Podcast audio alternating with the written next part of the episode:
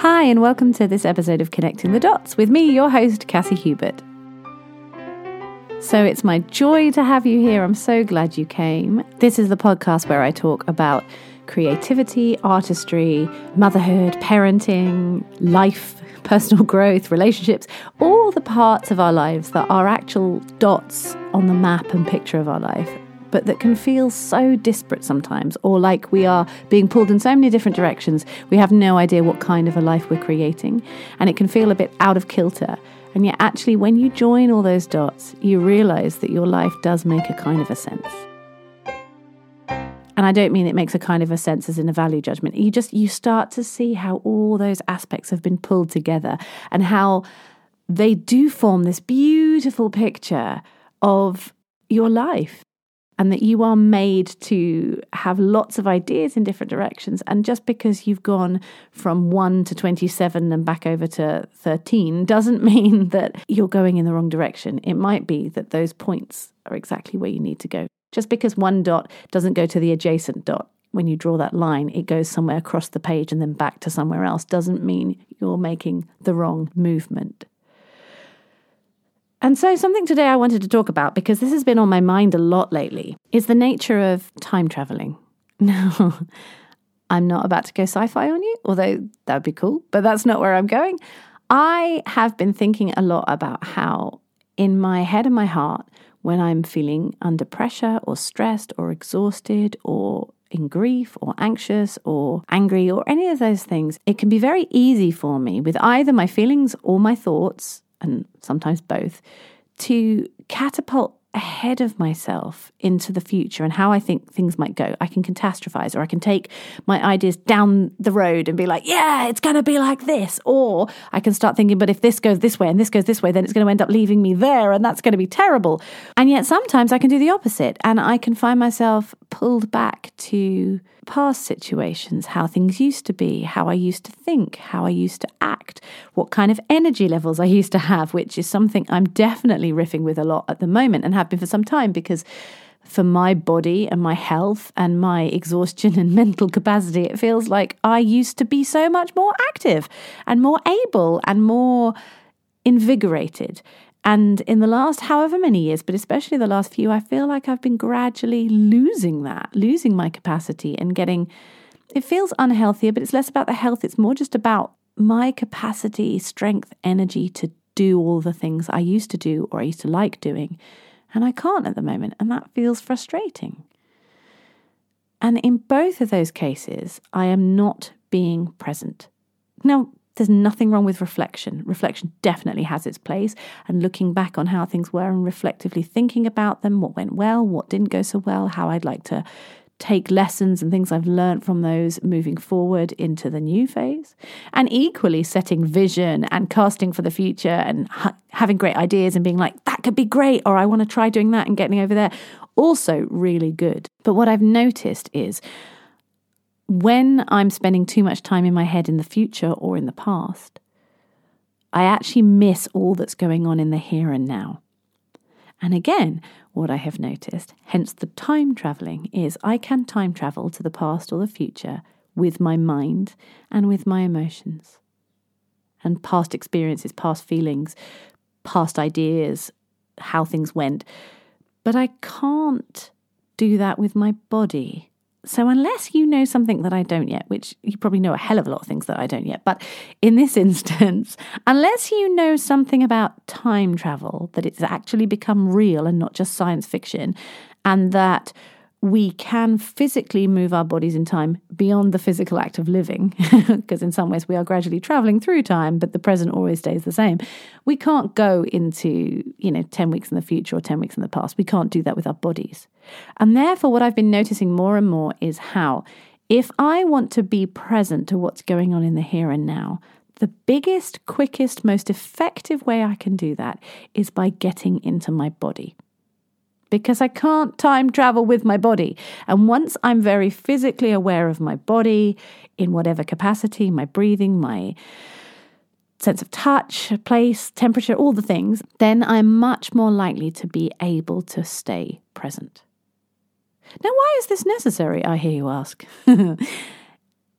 we only live in the present. Our heads and our hearts might live in the past and the future, but in actuality, we only have what's in the here and now to work with. What happens today will become the memories of yesterday. And what happens today will also pave the way for the next step of tomorrow and tomorrow and tomorrow. So it goes on. And we can't do anything about the past, it's happened. And we can only imagine the future, but we're not there yet. And whether that comes to relationships or making art, performing, the biggest thing as an actor, if you are projecting into the next scene, you're not present. The audience feels it, your cast members feel it, you feel it. It just, it doesn't work. You're not truthful, you're not alive because it's gone into some non space. I can always feel it if I'm working in a scene with somebody and they've just disappeared and they're not present anymore. And it loses its vitality. The scene loses its energy, its vitality. The words might come out the same, the motions might be walked through, but there is no connection and it's just not there and it doesn't work and it's not exciting. And suddenly it's like talking to a brick wall. Now, I'm pretty sure we've all had those experiences with people in our lives where you're talking to them and suddenly you're like, you're not with me. You are in no way with me. You have gone somewhere else. My husband and I have that all the time. He does it with me. I do it with our eldest daughter because my brain lops about and his brain lops about. And it's the most frustrating thing for the person on the receiving end. Because what you're seeking in a conversation, in some shape or form, whilst information and maybe practical details, is connection. And you can't connect with somebody who's not present. It just doesn't work. You can't connect with a piece of work you're desperately trying to make if you're thinking about how it's going to be received, because then you've abandoned the work in the here and now and how in the future people might think about it. And therefore, you're less interested in the project itself and more interested in somebody else's opinion of the project. And all of those have a place. And, you know, if we're working for a client, then there is definitely a very reasonable perspective on hoping that they like it or that they're happy with it or that you fulfilled your brief. But that's not the same as being present with the project in the here and now. You're not going to discover the gems and the wonder that this project might bring up for you. You're not going to make anything really beautiful all the while you aren't being with it. Everything in our lives, in some shape or form, is a kind of a relationship. And if we are not tending to those relationships in the present, we're not really in relationship with them. And so when I'm finding myself getting worried about the future or feeling hurt about things in the past, there's been some stuff go on for me for a while and I'm processing it and it's causing pain and I'm trying to sit with the pain. But sometimes then I imagine, well, how's it going to be in this situation at that point with this person or in that way? Or, and it's it's a bit scary. But the thing is I can't do anything about that. And by the time I get there, I might feel differently. I might have more skills. I might have more tools. Circumstances might have changed. If it's affecting another person, if there's a situation with another person, and I'm wondering how it's going to be when I see them in a month's time or two months' time, even if things have been difficult now, well, both of us may well have moved to a different place in our hearts by that time. I don't know how someone's going to feel. I don't know how I'm going to feel in the next half an hour. So I can't guarantee how I'm going to feel in a month, two months' time. It's worrying about something that you can't do anything about over there, but you can do something about right here. You can work on what's important to you. You can reflect on what maybe you did that you'd rather not do and go, okay, so what am I going to do about it now? If you said something unkind in a way that you're aware that it caused a rift, you can go back and say, hey, I'm really sorry about that. You can say that now about then. But you can't change what happened then. And you can't predict for definite in any way, shape, or form what's going to happen in the future. And I think so much of being a human in this life, we spend so much time in our heads and our hearts catapulted between past and pres- past and future. And it can be really difficult to be present. And when we're tired, kids are brilliant at bringing you into the present because they demand your attention right now. My youngest son, he is three in a bit, and he is talking loads and is into books, and he's also very performy. It's very sweet. He wants to perform various books for us, and sometimes it's like the third time he's done it, and maybe our brains, you know, have wandered over to what we're doing for dinner or whatever, and he currently stops and waits for you. Or sometimes takes my face and anchors it, like holds it between his hands, making sure I'm looking at him because he wants my attention and pulls me very much into the present to give him that attention. And it's actually really gorgeous and funny and sweet and lovely. And sometimes we need to do that for ourselves. Sometimes we are exhausted and our brains just can't cope with it. Well, then being in the present doesn't mean forcing yourself to really connect with the work. If you can't do the work, if you've got no capacity for it, it means being present to your body right here and now means going, I need a rest. I need to sleep. I need a nap. I need to let it go. Because that really makes a huge difference.